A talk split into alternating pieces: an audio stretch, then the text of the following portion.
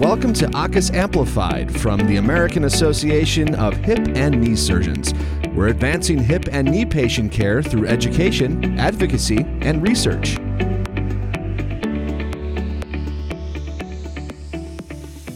Hello, and welcome to the American Association of Hip and Knee Surgeons podcast series. Tonight, we'll be discussing how to prepare for joint replacement surgery and to set yourself up for a smooth postoperative course. My name is Dr. Trevor North, and I'll serve as the host for this podcast. I'm an orthopedic surgeon practicing in Detroit, Michigan, who specializes in hip and knee arthroplasty. We have a special guest with us tonight, Nikki George, who is our nurse navigator and coordinator and an orthopedic nurse specialist within our joint replacement team welcome, Nikki, and thanks so much for taking the time to speak with us tonight. Well, thank you. Thank you for having me.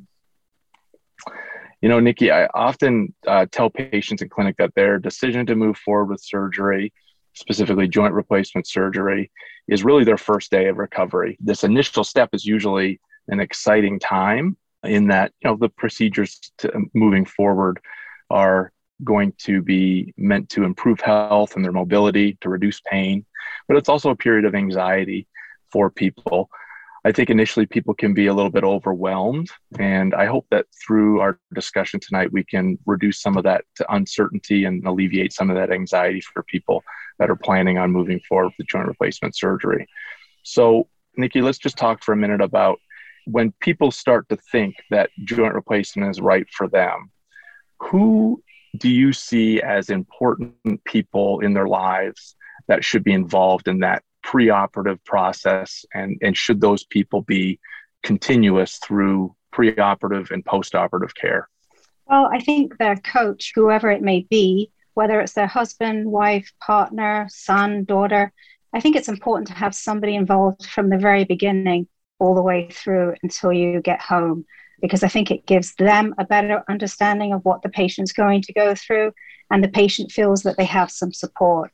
You know, like a cheerleader, someone that will cheer you on, but not someone that's going to baby them because, you know, some days will be hard, but you just got to push through. Even neighbors, friends, things like that. So I th- one thing I noticed that you said, Nikki, was uh, coach. I really do think about patients who have people who are supporting them, those people that are supporting them as coaches, sort of their support system, but also not to baby them too much because it's important for that patient to be engaged in their own health and their recovery. You often tell people to have more than one if possible, or do you just have a primary one, or what do you usually counsel people on? I think in the pre op class where we meet the coach, I think it's important to have that person there in the class. But families sometimes are big and small. I think as many people that you can involve in your whole pathway, I think it'll be very helpful just to have someone just cheer you on. Could just be a neighbor popping around to see you, bring you some lunch or dinner, or just checking in. Hey, is everything okay? Those are really good points. That support system is is I feel like half the battle for the recovery in this because it is a you know major surgery and it can take some significant time to recover from. And having that support system that's pretty consistent is very important. Often when we're seeing patients in the clinic, you know, they've been through many non-operative treatment options that, you know, lead to joint replacement, injections and physical therapy, weight loss. And because of pain and mobility many of these people would say that, that I would have surgery tomorrow if you've got time on your schedule. Often that's not the case. But what do you see as some of the important components to the preoperative process that lead up to surgery that are required for patients to go through? Well, first of all, you're going to receive some preoperative material from the surgeon's office from the orthopedic nurses. So it's very important to go home, sit down with your coach and your family, and go through each piece of paper that you've received to make sure that you're making yourself prepared for this upcoming surgery. You know, make sure you're actually booked into the pre op joint replacement class and take your coach with you to that class, whether it's in person or virtual. It's very important that they're involved. Also, understanding whether or not your surgeon needs additional clearances. Perhaps you need clearance from your cardiologist or your primary care doctor Do you need to make appointments with them? Make sure you get that in a timely manner. That way, your surgeon has your clearance before your surgery. Um, and just making sure you complete everything. That way, you're going to reduce your anxiety and fears and you'll feel prepared. The most important thing is mental preparation.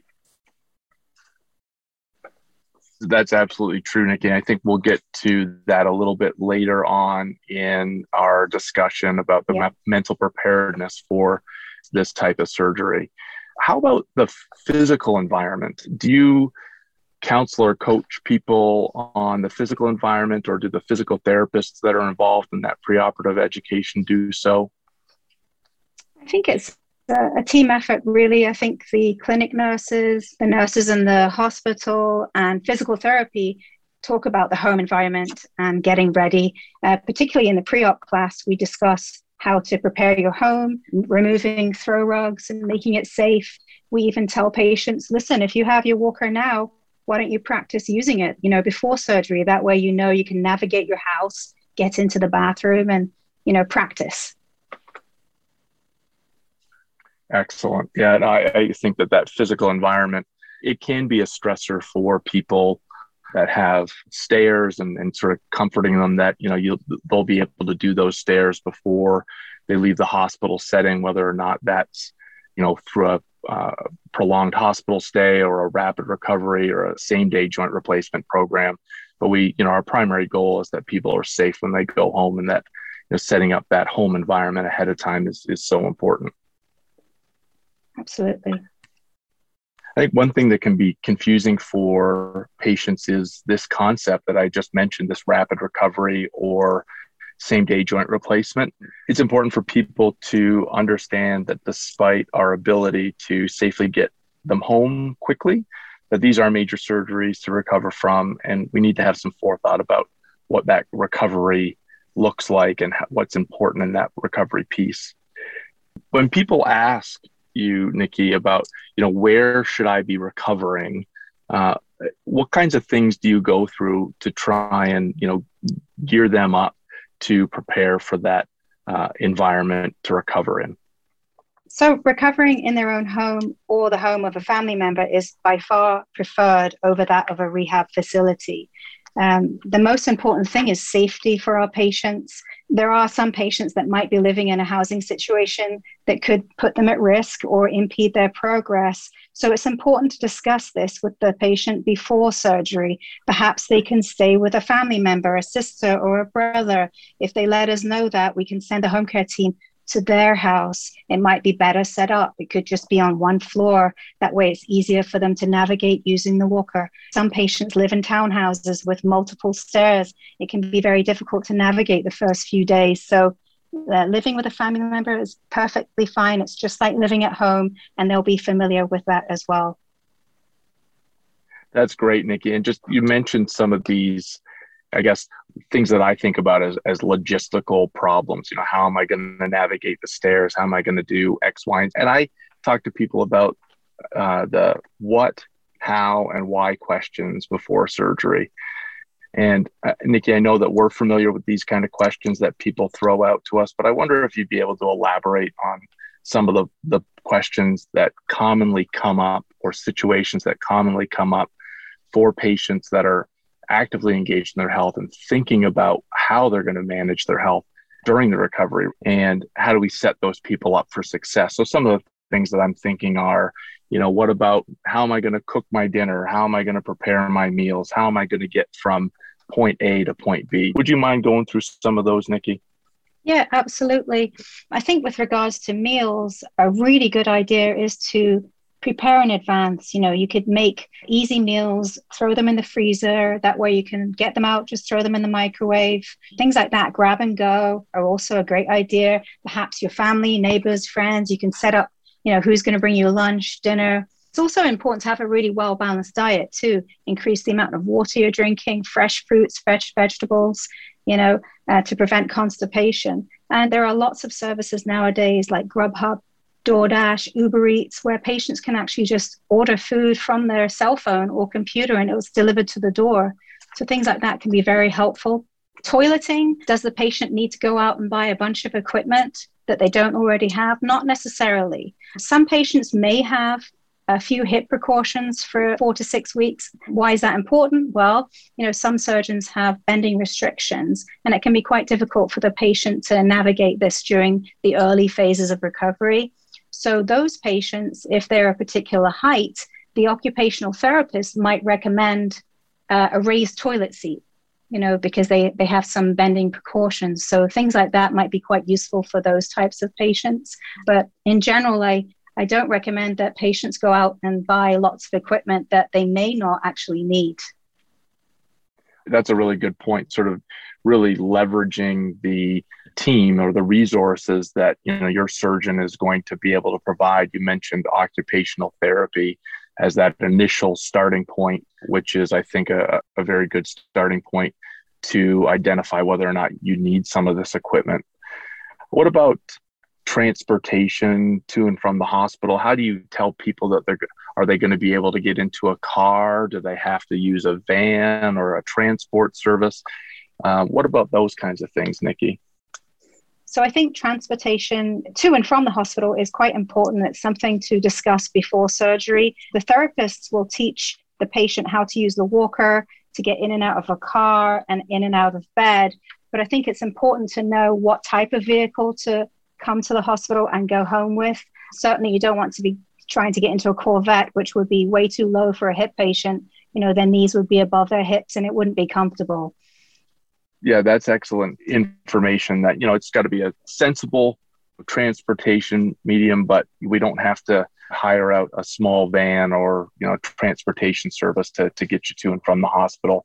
For standard cars and trucks will, will work just fine some of the other things that I think I get quite a lot, and at first I thought it was maybe anecdotal, but now it, it seems to be more and more common. But people talk about the care of other people in their family, oftentimes people who are of the age that are getting joint replacement now is much younger than it used to be. And sometimes they are primary carers for other family members, or maybe it's just the pet. How do you try and navigate some of those questions, Nikki? I think it's quite individual. You know, we have patients in their 30s and 40s that have young children who are being homeschooled. So, you know, I think it's important that the whole family understands that, you know, mom or dad is having a surgery. You might need to help them a little bit, you know, move things out the way, maybe go and get dad some water, make sure he's drinking enough. I think being honest and open with your family and letting them know, look, I don't think I'll be able to do the cat litter for a couple of weeks. Someone else will have to do that. Things like that. Yeah. Yeah. It's little things that often people, you know, won't think about until the first time they have to go and do it. So it's sort of talking about some of those ahead of time, I think is, is, is really important again, to reduce that anxiety around the time of surgery. Yeah. Some other things that I often tell people, even if they don't ask, I'll talk to them about the joint replacement class you had mentioned. The majority of people who are doing hip and knee replacements regularly will have some type of educational material, maybe not a class, maybe it's just an educational booklet, or in our case, both. But oftentimes there are some exercises in there. I'll often tell people to clear out an area in their in their home that they'll be able to comfortably do those exercises ahead of time and that gives them some opportunity to not practice those exercises when they're feeling well so that the first time that they're doing them isn't you know the first day after surgery some of the other things too i tell people that there's often a lot of information in those joint replacement booklets and you want to be able to locate telephone numbers for important services so your orthopedic surgeon and their care team the physical therapy department your own primary care physician et cetera so having those numbers written down in a place that are easily accessible for you so if you are having a little bit of an issue after the surgery that those people that are meant to be there to help are easily available. Definitely. I think it's very important that, you know, the patient and their family know that they have the support from the whole team, not just during, but after, once they get home. If they need to speak to someone, they need to know who to call. Absolutely. Well, Nikki, this has been fantastic so far. I really do appreciate the, the time that you've spent thus far, but I don't get rid of you just yet. We've talked a lot about the home environment, and how to set that up. We've talked about the people and resources that you're going to need ahead of time so that it sets you up for success after surgery.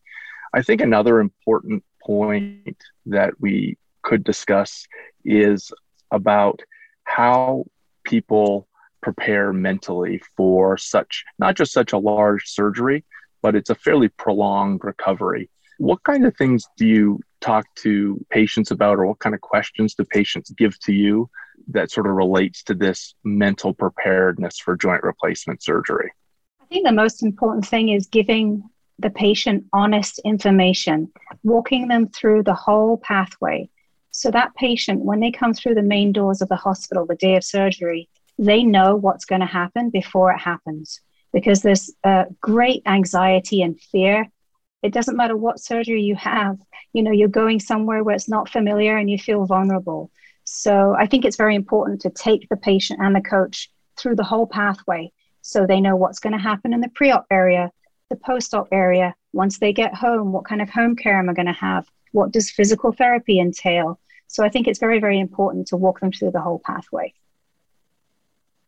that is so true. You know, I think uncertainty about anything in life, but especially when it's surrounding a surgery, which is scary for a lot of people. For you and I, it's something that is, you know, a normal part of our everyday, but that's not most people's lives. So the more information that people can have ahead of time and the less uncertainty there is on the day of, I think the better that people do because that anxiety is lowered, certainly.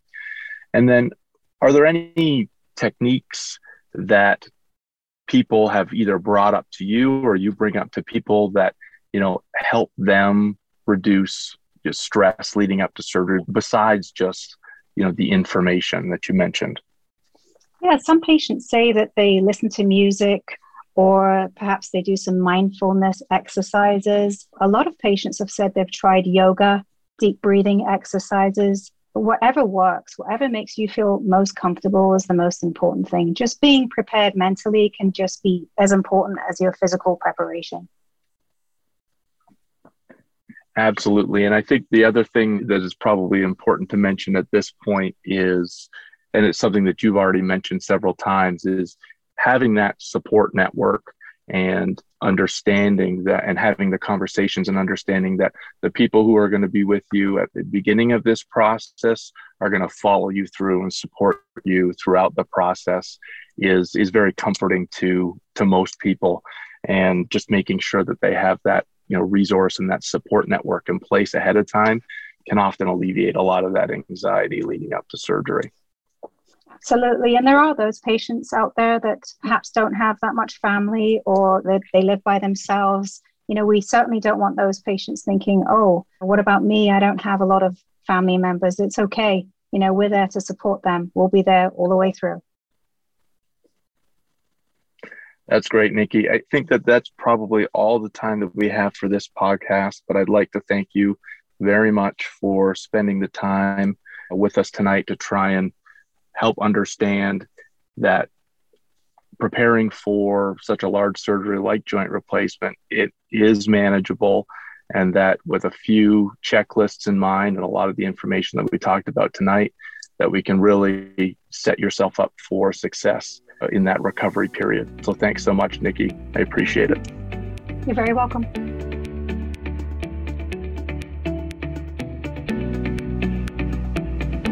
Thank you for joining us for AAHKS Amplified. Visit aahks.org to learn more about how members of the American Association of Hip and Knee Surgeons educate, advocate, and investigate in the field of hip and knee replacement surgery.